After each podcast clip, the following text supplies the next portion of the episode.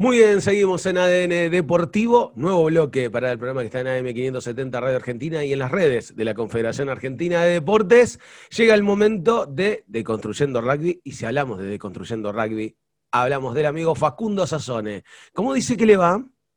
¿Cómo andan muchachos? Ari, Santi, ¿cómo andan? ¿Todo bien? ¿Cómo va, Facundo? De 10, de 10. Increíblemente estando en el primer fin de semana de diciembre. Todavía no caemos en nosotros se fue, se fue el año, increíble, increíble, la verdad que sí. Y bueno, hay una semana, una semana compleja para, el rugby en general.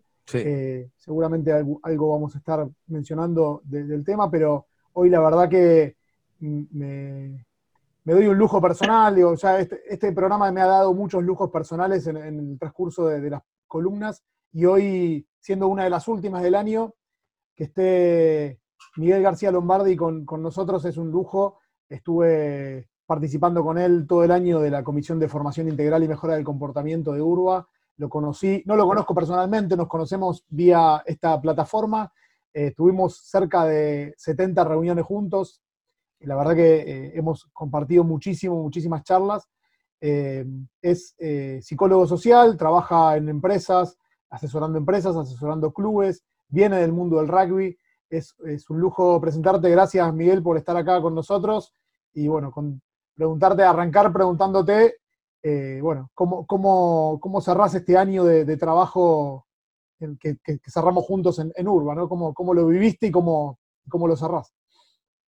Buen día, Facundo y, muchachos, buen día, muchas gracias por la invitación. ¿Qué tal? Eh, recién ustedes decían cómo se pasó el año, la verdad que a mí se me pasó muy raro porque lejos, me quedé a vivir en la costa, y eh, una editorial eh, que no tenía previsto, eh, en diciembre me, propone publicar un libro que hace 10 años que venía escribiendo, que Granica había suspendido por la crisis del año pasado todas las publicaciones, y lo, terminé en mayo, lo terminaron de editar en septiembre y en octubre lo presenté, que se llama El Poder del Equipo, así que por ese lado decís, la pandemia es un desastre, la pandemia nos, nos metió a todos en una situación absolutamente inédita, caótica, crisis, falta de laburo, y en lo personal es un año extraordinario. Hace 10 meses que no veo a mi viejo, que tiene 94 años. Hace 10 meses que no veo a ningún amigo de los del barrio, de los cercanos. Eh, estuve 6 meses sin ver a mis hijos,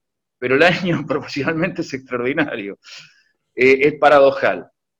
Y el tema de la urba que vos me preguntabas, Termina como empezó, porque empezó a partir de un asesinato. Empezó, a, mí la urba me convoca a partir del asesinato de Fernando Báez Sosa. Eh, y termina con una dificultad que si bien no es lo mismo, por suerte, eh, de alguna manera muestra o expresa o pone en evidencia eh, las dificultades que, en el mundo del rugby en particular se desarrollan desde hace un tiempo y que nosotros estamos trabajando intensamente, Facu. Hemos compartido un año muy intenso, la verdad que lo que hemos aprendido todos este año ha sido muy, muy fuerte, muy profundo. Eh, no sabía que, tu columna se llamaba De Construyendo el Rugby, y realmente em, esto de construir, que es una palabra que vos eh, la pusiste arriba de la mesa, eh, generó un, debate y una participación de 4.000 personas. Es, han pasado 4.000 personas por los talleres. Y, las palabras, eh, mirarnos para adentro, no somos la reserva moral de la nación, eh, tenemos que recuperar la humildad, hay que trabajar con respeto, yo discrimino y a mí me discriminan. el rugby es maravilloso, pero tenemos que lograr que los jugadores se tiren de cabeza a defender al más débil y que no solo no sean violentos, sino que sean los que van a traer paz y tranquilidad por, esa capacidad de trabajar en equipo, estas frases que estoy diciendo no son mías, no son tuyas, son de la gente que participó en los talleres. Entonces, y esto de, revisar la masculinidad, revisar el concepto de, discriminación, modificar totalmente los bautismos. A mí me decís si alcanza, si fue suficiente, si terminó. No, no, recién empieza. Recién empieza. Como dijo un jugador, de 20 años. A ver, eh, lo que nos ha pasado es que escuchamos chicos, chicas, jugadoras, entrenadores, entrenadoras que están a años luz de, estos problemas y están mirando el rugby y a la sociedad a la que pertenecen desde otro lugar. Entonces creo que el desafío es, como dijo un chico en el último taller, el desafío es que yo soy camada 55, imagínate que hablo por mí, que las viejas camadas entendamos que la sociedad demanda otras respuestas, otras miradas, otras formas de relacionarse, y en eso estamos, en eso estamos, Facu. Empezamos y medio... hay, hay, un, vos sabés que hay un concepto en psicología social de Pichón Rivier que es muy bueno, que dice, revisar si el emergente de apertura se mantiene al final del ciclo en el cierre. Es decir, lo que Pichón Rivier dice, bueno, si vos empezaste un trabajo por, un, por algo y, en ese algo se manifestó una situación, tratar de ver cómo en el cierre, en el ciclo de ese proceso, cómo aparece eh, trabajado. Y yo de alguna manera soy optimista porque lo que aparece ahora también es una mirada bastante autocrítica por parte del rugby, no quizás dicho en las definiciones por ahí eh, de prensa, que están destinadas por ahí a otras cuestiones, pero yo sé que para adentro sí, estamos todos mirando, mirándonos y revisando paradigmas, conductas, etcétera. Y recién hablabas de, lo que nos, sorprendió la, mirada de los más chicos, ¿no? En, todo el proceso siempre la mirada de los más chicos fue, fue sorpresiva, fue disruptiva. Eh, además de eso, o si querés profundizar, ¿qué otra cosa te sorprendió de este proceso que, venimos, que venimos? ¿Qué otra cosa te, encontraste que no pensabas encontrar este, de este proceso que venimos haciendo?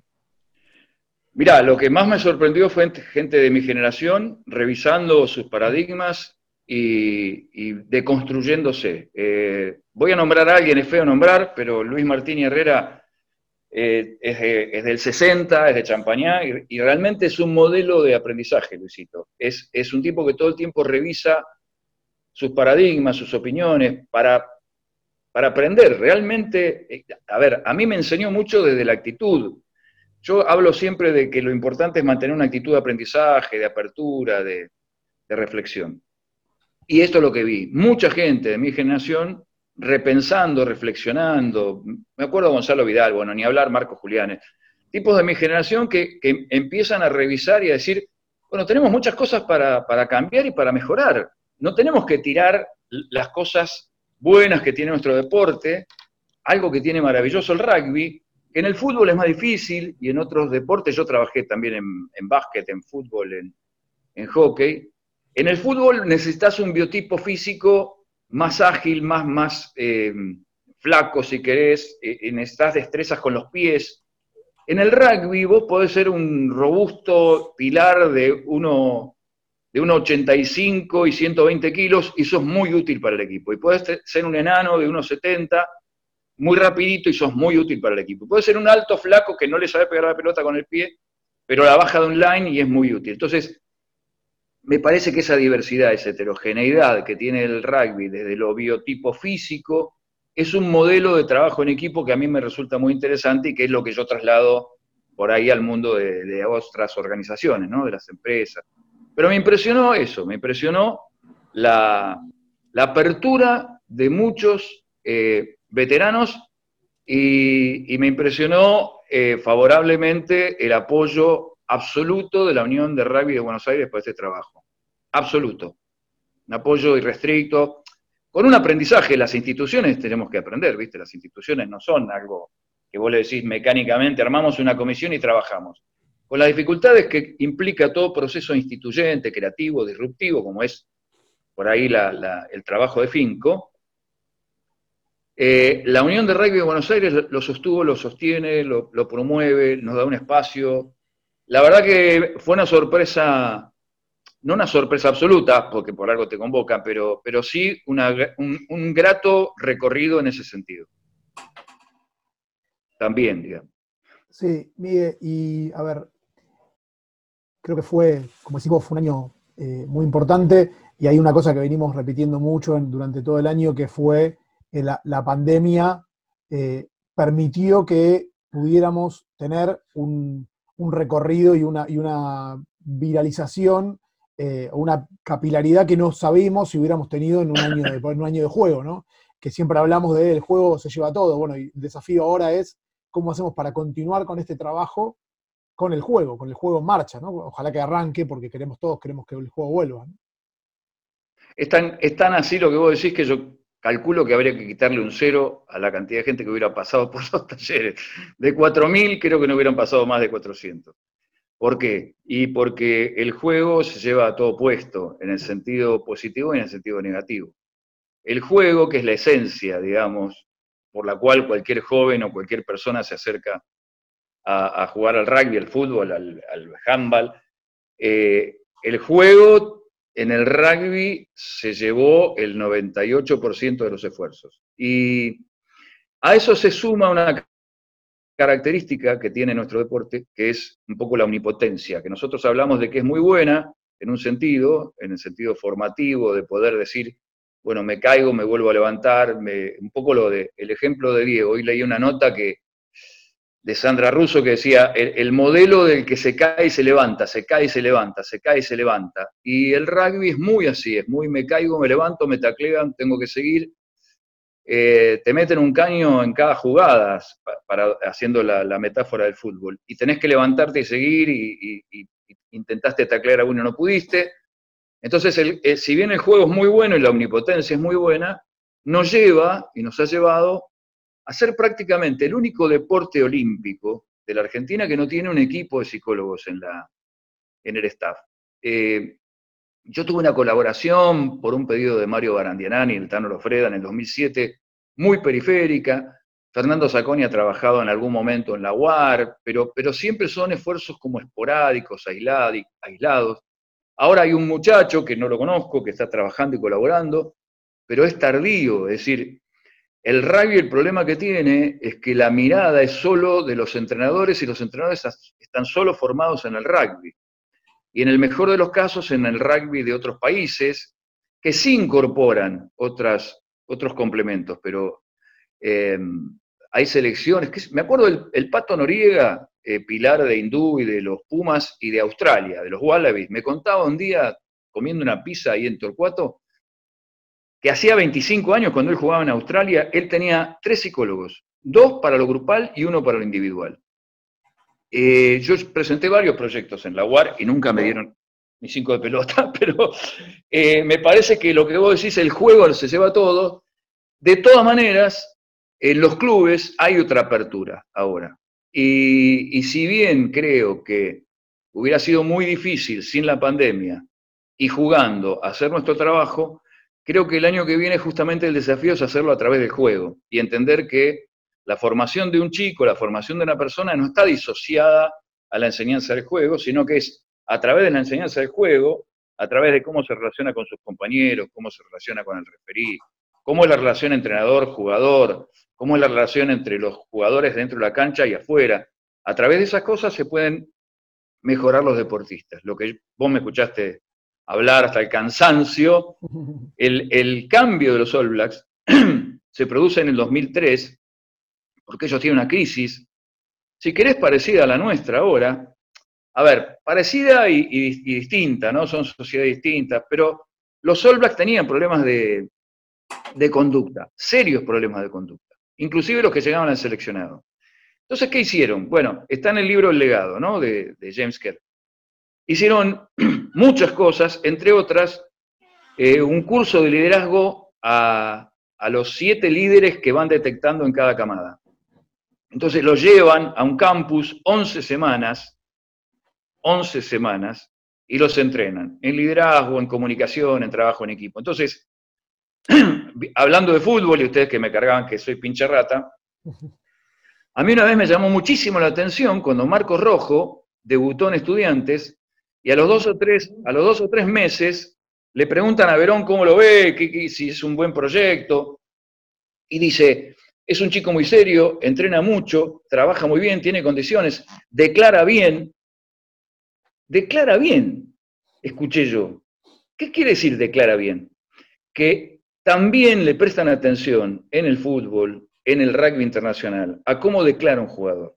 ¿Esto qué quiere decir? Es cómo comunica, cómo declara después de un partido, qué expresa de su grupo. En el fútbol profesional, un jugador sale, eh, lo está reporteando después del partido y pone carita de eh, eh, estoy apurado, me molesta que me entrevisten, pone cara de fastidio y, lo matan, y matan al equipo, matan al club, porque lógicamente, tiene que estar ahí para atender la requisitoria periodística y explicarle lo que pasó en el partido, porque es parte de su rol. Entonces, esto hay que trabajarlo. Cuando yo trabajé en Tigre, en el 2014, cuando se iban al descenso, Fabián Alegre, el entrenador, se preparaba para hacer la conferencia de prensa.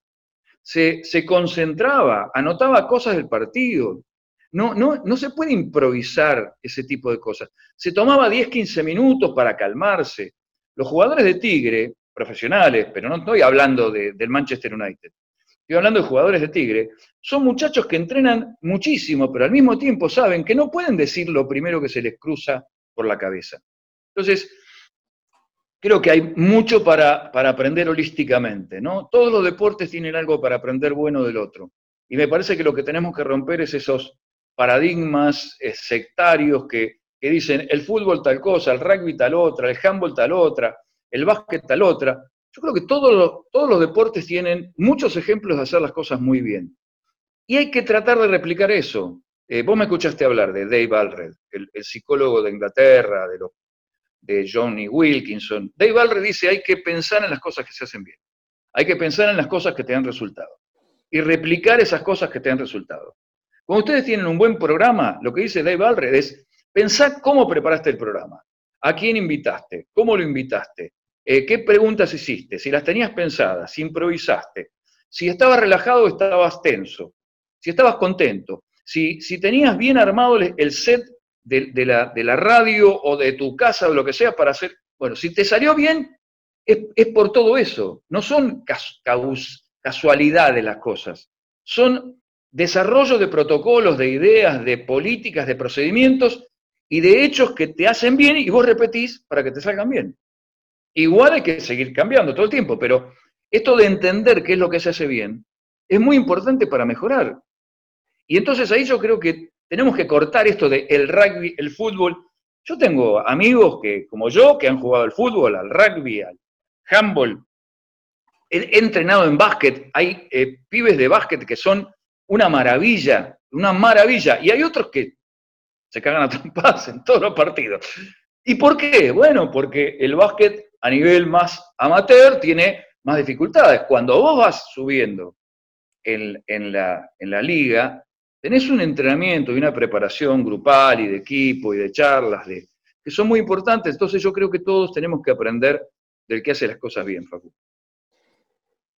y una cosa que siempre hablamos y que, bueno, recién lo, mencionabas medio de costado, pero esta cosa de, el rugby sentirse, tener un, cierto aspecto de superioridad, de, digamos, de ser, de, ser el deporte por excelencia, de, que los que participamos del deporte creemos que, yo siempre lo digo, yo soy, formo parte de un club polideportivo donde en mi, propio club eh, la gente de mi deporte discrimina o se siente superior a las de otros deportes. Digo, ¿por qué crees que viene, Miguel? ¿De dónde crees que viene esa? Porque, digo, el club no es de un club ni de elite, ni de, es, un club de, conurbano, digo, pero existe eso, ¿de dónde crees que viene ese, origen de, creernos mejor, mejores que el resto de, los deportes? Hay, hay, un, hay una necesidad, digamos, e, el instinto gregario, le dice Freud, ¿no? La necesidad de pertenecer, de, de socializar, de, estar en un grupo. Eh, cuando vos, digamos, tenés que construir una, identidad, tratás de sentirte que perteneces a un grupo que vale la pena pertenecer.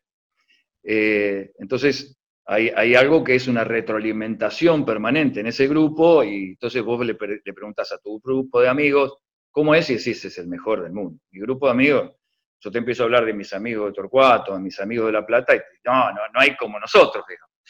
Esto está latente. ¿Qué se agrega en el rugby? ¿Qué me parece que se agrega en el rugby? El origen, de alguna manera, un origen bastante perteneciente a clases medias altas, eh, un, tipo de, de juego que en sus orígenes era de muchísima caballerosidad, de muchísimo respeto, en donde había prácticas eh, muy buenas, pero te estoy hablando del año 40, 50, donde, qué sé yo, el caso de Herman, que decía, eh, se lesionaba un, jugador del equipo rival y como no había cambios, él dijo, bueno, yo salgo para que el partido sea parejo. Estas cosas tenía el rugby que le decían un deporte de caballeros, ¿no? Entonces, acá está ligado, hay un modelo de la década del, 20, 30, del gentleman que, practicaba los sports, ¿no? Y se decía así. Yo he tenido tíos que, me, que jugaban al rugby y me decían, vamos al sports, vamos, vamos, me hacía. Este, padre de, una prima desaparecida, para que te des una idea de la paradoja, ¿no? Digamos. Eh, pero esta, esta idea de que el deporte era, era, era ya de élite quedó, a diferencia del fútbol, creo yo, quedó más impregnada en, algunos estratos de la sociedad. Y es muy atractivo para sentirse distinto. Yo cuando jugaba al rugby, tenía 15, 16 años, me parecía que era, bueno, Pochola Silva en esa época, es más, tenía el pelo largo y usaba vincha. Y, me, sentía que pertenecía a un grupo en donde las chicas nos miraban distintos, en donde había una, mirada más atractiva. Y el fútbol jugaba cualquiera al fútbol. Esto también ¿no? es, hace. A partir de ahí creo que se construye un mito el rugby tiene algo muy atractivo que es el tercer tiempo, que es como un mandato de, sentarte a la mesa con el que fue tu rival. Entonces vos decís, yo no juego contra, juego con. Esto es muy atractivo, esto sí es muy diferencial. Esto hace que eh, vos establezcas una relación de par con tu rival y entonces vos pertenezcas al mismo grupo, con lo cual eso te diferencia claramente de otros deportes donde termina el partido y el otro se va y vos te quedás a lo sumo tomando una cerveza con tus amigos. Yo jugaba en La Plata, en San Isidro, y era así, terminaba el partido, vos tomás cervecita y los otros se van. No sabes quiénes son, no te preocupa. En el rugby, los otros son tus amigos, tus compañeros. Y esto le da una sensación de red, de continuidad. Entonces, vos terminás conociendo a un montón de gente de un montón de lugares, normalmente de tu mismo sector social, de tu misma ciudad, yo soy de La Plata, en La Plata hay una red de jugadores y de exjugadores de rugby, las camadas, el camada 62, por ejemplo, de La Plata Rugby, de los tiros, son re amigos, y vos decís, ¿y qué tienen en común? El rugby. Esto sí es distinto al resto de los deportes. Vos en el fútbol a lo sumo seguís amigo del, del grupo que jugabas al fútbol, pero no de los de los otros clubes que tampoco están organizados porque cuando se organizan se hacen profesionales. Entonces vos tenés un recorrido, una identidad que se va manteniendo en el tiempo. Estas son las cosas que hacen distintas al rugby y que son muy buenas. Y esto es lo que se confunde con que somos mejores. Tenemos cosas muy buenas, distintas. No son ni mejores ni peores, son distintas. En esa imagen de lo distinto puede aparecer el prejuicio, puede aparecer la discriminación, puede aparecer los comportamientos aberrantes que tienen que ver más con una cuestión ideológica y de sector social que con el deporte mismo.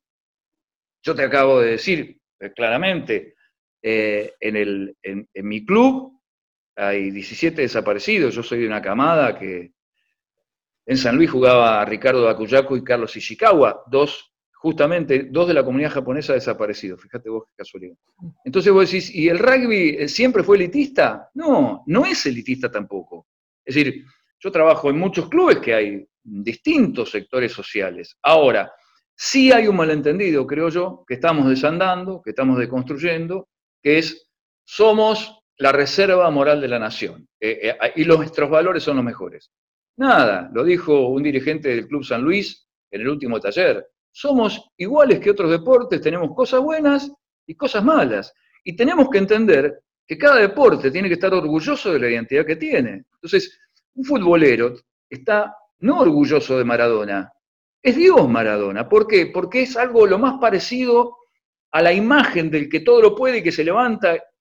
Hay un, un psicólogo, perdón que me extienda, pero esto es muy interesante. No, no, hay un psicólogo, eh, hay un psicólogo Isidro Bernstein, o Marcos Bernstein, no me acuerdo bien, que habla de la, de la, de la, del héroe y su culpa trágica. Que Maradona se cargó durante toda su vida con todas las virtudes y todas las miserias de la Argentina. Y él, encarnaba en su vida la virtud, el levantarse, el esfuerzo. Maradona tenía en el pie izquierdo una deformación de tanto practicar tiro libre. A ver, porque uno cree que Maradona era un dotado y entonces eh, era el mejor jugador del mundo. Maradona entrenaba como nadie. Cuando Maradona se fue a Moreno, se hizo armar, fue el, pionero, uno de los pioneros en Argentina, se hizo armar una barrera de madera. Entonces solo horas practicaba pegarle al arco, porque se armó una canchita de fútbol, obviamente, en su quinta, y horas pegándole al arco. Entonces, esa deformación del pie izquierdo, del tendón, esto me lo contó un amigo traumatólogo de La Plata Rugby, esa deformación le permitía pegarle como un guante a la, como, como si fuera, tuviera una mano en el pie, ¿se entiende? Sí. Pero esto es trabajo, esto es laburo. Entonces, Maradona expresa lo más alto del trabajo, lo más alto, y lo más bajo que puede caer alguien que está cargando con esa expectativa, esa culpa, ese sino trágico que dice este psicólogo que lo estudió en Israel, con los héroes aviadores de Israel que, después se iban suicidando y él no entendía por qué héroes, la guerra de los seis días de, de Israel y Egipto, tiene como héroes a la aviación israelí. Esos héroes, esos pilotos, terminaron suicidándose. Entonces, ¿qué carga un héroe? ¿Con qué carga eh, eh, el líder ese místico en una sociedad. En las sociedades modernas carga con aquellos que cargaban los dioses griegos, no los héroes griegos, que son semidioses. Entonces Diego era nuestro semidios, y en ese semidios, y la carga es muy pesada. La exigencia, es decir, le pedís a un pibe que nace en Villa Fiorito que sea un modelo de comportamiento. Tenemos problemas de comportamiento, los pibes que nacen en San Isidro los pibes que nacen en Fiorito. ¿Qué tenemos que hacer? Trabajar nosotros, dirigentes, formadores, para que no los tengan. Pero no le pidas a, no le pidas a alguien todo, pero bueno, este es el sino trágico del héroe. Le pedimos todo, y si no tiene todo, lo destruimos.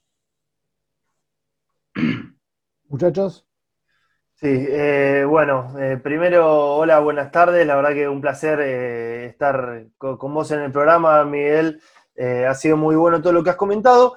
Y has hablado también sobre algo que yo pienso eh, sobre el rugby, em, que así como en todos los ámbitos de la vida, el rugby no deja de ser también un reflejo de lo que somos como sociedad, em, en la que el deporte no es quien, eh, es el, culpable o el responsable de las cosas malas que suceden en el rugby, sino un cierto sector de la sociedad que em, por pertenecer a determinado estrato se siente impune eh, en, diferentes cuestiones que, bueno, ya las conocemos y hemos charlado. Eh, mi, pregunta va em, si, si, los talleres que ustedes están llevando a cabo tratan de hacer hincapié en esos sectores sociales y no, sobre, no en todo el rugby en general, no porque no lo necesiten, eh, sino porque si a los talleres, por ejemplo, ¿no? Eh, acuden las personas o los clubes que son más humildes o que, mm, eh, si es, que por ahí están fuera de, la burbuja que representa un estrato más elevado, por ahí no, no, llega el mensaje para quienes deberían llegar. No sé si se entendió, creo que fui medio... te entendí, te entendí, te entendí. Eh, gracias, Santiago, por la, por la bienvenida. Eh, mirá, concurren todos los clubes, son 91 clubes y concurren todos. Hay clubes muy poderosos, eh, de, muchísimo nivel socioeconómico, con una inserción social claramente, de clase media alta o clase alta, y clubes de, la periferia del, Gran Buenos Aires, Gran La Plata, de, distintas zonas que tienen carencias y que y que en su, en entre sus jugadores hay de todos los sectores sociales, eh, pero el, tema es que el problema lo tienen todos. El problema de los comportamientos, el problema de, la discriminación, el problema de los bautismos, ¿viste? Eh, los bautismos responden a un modelo de, la calistenia de la década de, 1920, que se formaban los deportistas como se formaban a los soldados en la guerra, entonces vos formás, y esto no es del rugby, esto es de la educación física en general. Lo que pasa es que el rugby, rugby tuvo un malentendido básico, creo yo, pensando en tu pregunta. Como esos sectores sociales que no tenían discursos de odio como tienen ahora, te diría, o tenían, pero más latente, no tan explícito. Eh, la, conducta era buena, era respetuosa, era... Entonces, como en el rugby la conducta históricamente no se silbaba al referí, no se insultaba a los rivales, eh, nos relajamos, digo no porque creo que yo soy parte, nos relajamos y pensamos que las cosas estaban bien. Entonces, como en el origen había mucho respeto, al no trabajar ese, no respeto, eh, vos hoy tenés que no hay ningún sector social ni ningún club que no tenga problemas de respeto, de trato, de comportamiento, de comportamiento en una gira, de comportamiento. Paradójicamente, los clubes que por ahí tienen menos recursos son los que más se preocupan en el comportamiento de los jugadores. Esto tiene dos variantes. Una, la que vos decís, el, componente, si querés, de extracción social, y otra, que cuando vos tenés pocos jugadores tenés que tratarlos muy bien a todos, cuidar que todos estén contentos, tenés más posibilidades de, tenés menos recursos, tenés menos entrenadores, pero tenés más posibilidades de identificar a cada, a cada jugador, a cada familia, entonces vos trabajás un poco más cerca.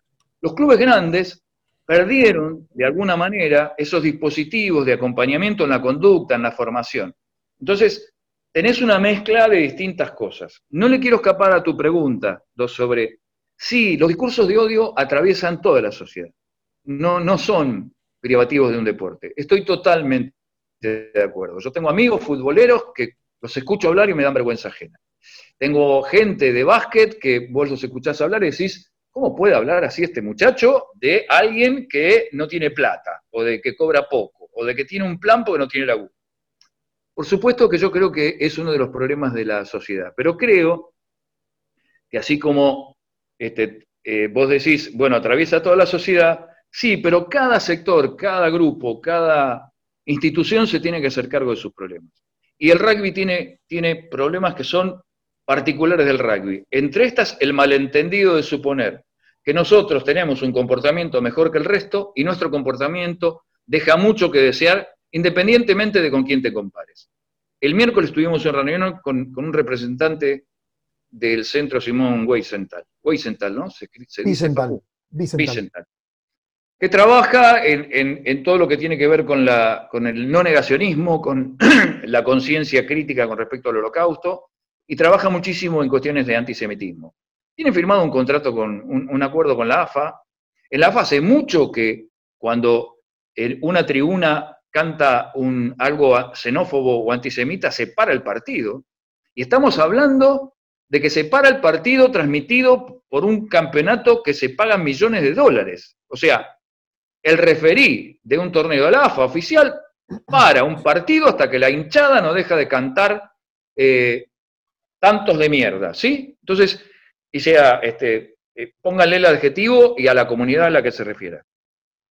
Esto es para aprender. Y uno dice, ah, el fútbol, esto es para aprender, esto es un mensaje muy contundente. Entonces, nosotros estamos muy empeñados, Santiago, en hacernos cargo de la parte que nos toca a nosotros, porque creemos que también tenemos la posibilidad de mejorarlo. Tenemos muchas cosas buenas, el rugby tiene muchas cosas buenas, y creemos que desde allí, esto de la diversidad, de la heterogeneidad, desde allí nosotros podemos construir un modelo de integración social muy atractivo.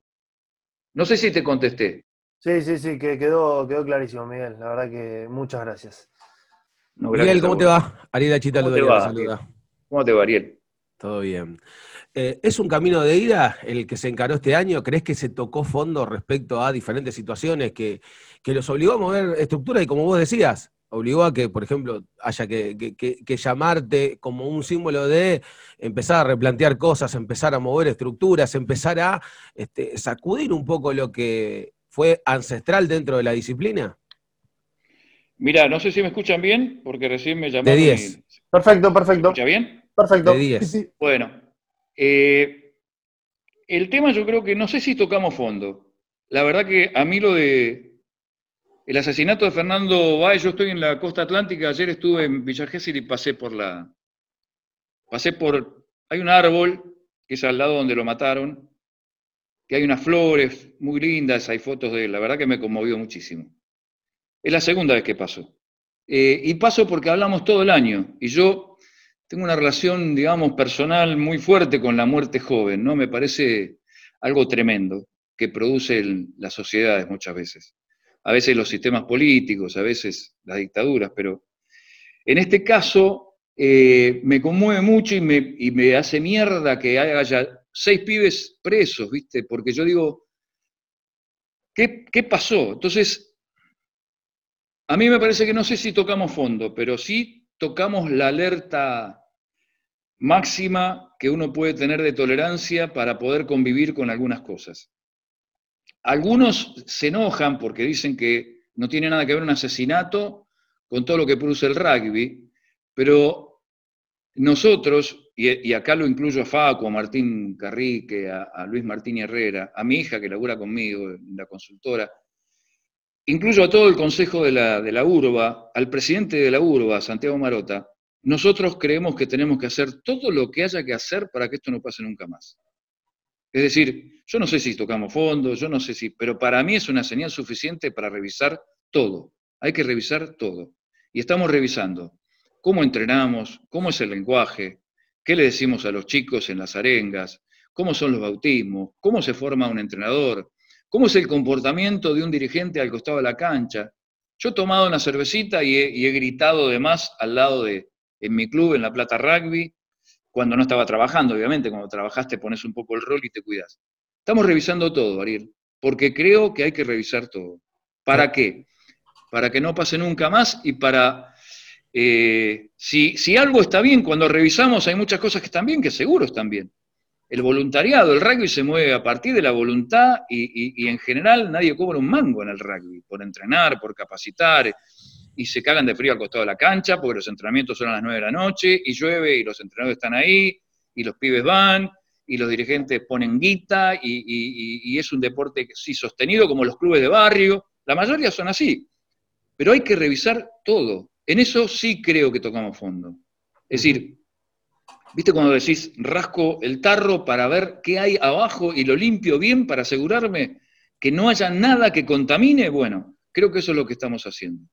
Y eso es, lo, es inevitable, me parece que es algo, por lo menos Facundo eh, y yo y los que estamos en la comisión, Martín y Luis, yo no te puedo explicar las horas, a mí me paga la urba, pero las, horas que ellos le dedican a este trabajo, el tiempo que le dedican, es porque nos conmovió de tal manera el asesinato que no, no queremos que vuelva a pasar y no, y no escatimamos ningún esfuerzo ni le sacamos el culo a la jeringa de ningún tema, para decirlo con toda claridad, y, en términos poco académicos, y discúlpenme.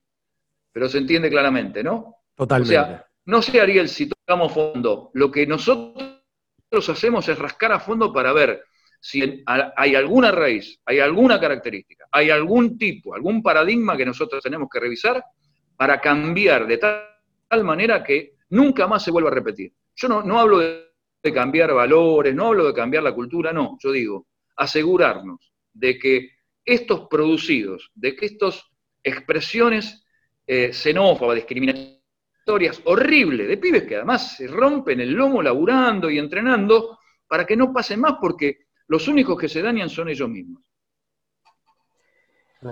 Bueno, Miguel, eh, la verdad que como, como siempre y como en todo este año, cada vez que charlamos y cada vez que te escucho y cada vez que intercambiamos, aprendemos. Me parece que ese, es el, ese fue el, lo que nos guió todo el año y hoy en esta charla de, un rato largo también aprendí, también creo que sirve para, tratar de, ser cada vez mejores y está buenísimo. Así que muchas gracias por estos minutos y bueno, ya nos seguiremos viendo porque creo que fue la persona que más vi en toda la pandemia, así que... bueno.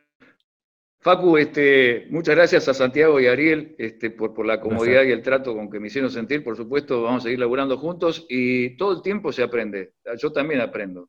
La pregunta de, Santiago y la reflexión de Ariel me parece que, me, hacen pensar y aprender todo el tiempo, porque son miradas que uno tiene que incorporar. Así que muchísimas gracias por, esta mañana, el arranque de, esta, bueno, esta tarde, perdón. Gracias a vos. gracias, Ariel. Chao, muchas gracias. Chao, chao. Ahí pasaba Miguel García Lombardi, Facu, la verdad, una charla interesantísima, muy rica y obviamente repasando varios conceptos que, que obligan, obviamente, y, creo que también es un poco la, raíz de la, de la, columna a cómo se han revisado los diferentes, entre comillas, valores del deporte, eh, que, en que en algún momento han tenido que mutar a otros, ¿no? Sí, a mí cuando, cuando ya te digo, cuando escucho el tema de los valores del rugby ya es como que tengo anticuerpos, ¿viste? Ya es como que digo, dejemos de hablar de los valores, tenemos que trabajar, tenemos que trabajar mucho, tenemos que trabajar mucho en los clubes, y no solamente el rugby, los clubes en general, como dije, yo soy, vengo de un club polideportivo, tenemos problemas, tenemos problemas a, corregir y hay que trabajarlos. Digo, dejemos de hablar de, que, de los valores del rugby. Digo, ahí me parece que, hicimos un, laburo, y Miguel, bueno, lo, acaban de escuchar, Miguel es, impresionante la, capacidad de, reflexión y, de, hacerse preguntas, ¿no? Esto de, esa actitud permanente de aprendizaje que, cuando estás del otro lado te conmueve, porque decís, para este tipo sabe un montón de cosas, pero aparte está aprendiendo conmigo. Exactamente. Bueno, Facu, la verdad, muchísimas gracias. Nos encontramos en la próxima entrega de la sección. Dale. Muchachos, un placer. Gracias. Buen fin de Facu. Fuerte abrazo. Igualmente. Buen fin. De ahí estaba Facundo Sazone. Una nueva entrega de Construyendo Rugby en particular es una de las secciones que más disfruto de, programa, que no se ponga celoso a nadie, pero la verdad que es este, el hecho de sacudir estructuras nos pone realmente contento de poder hacerlo aquí en ADN Deportivo. Nos vamos a ir a un nuevo bloque musical y cuando venimos tenemos más información del deporte.